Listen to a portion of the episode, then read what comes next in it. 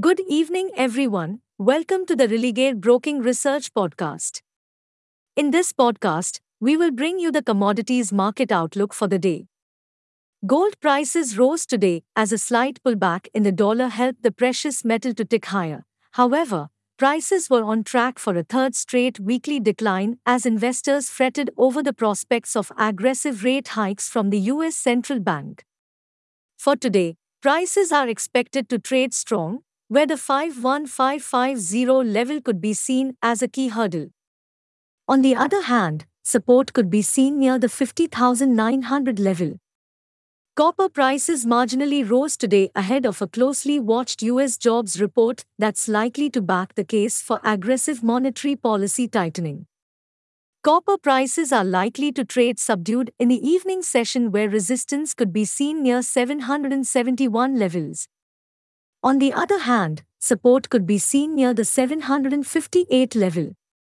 Moving to crude, oil prices climbed today, shrugging off concerns about global economic growth as impending European Union sanctions on Russian oil raised the prospect of tighter supply.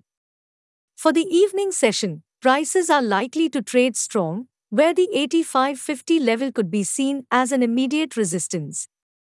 On the other hand, support is seen at the 8,300 mark. Natural gas prices rose today as lower renewable output boosted demand amid hotter than normal weather in many parts of the United States.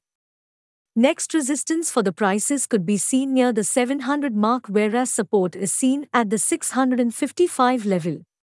In the US economic calendar, we have non-farm payrolls, unemployment rate, and average hourly earnings and U.S. Baker Hughes oil rig count data today. Hey friends. These were the updates for today. Thanks for listening. For more updates, follow Religare reports and recommendations on Religare Dynami app or website.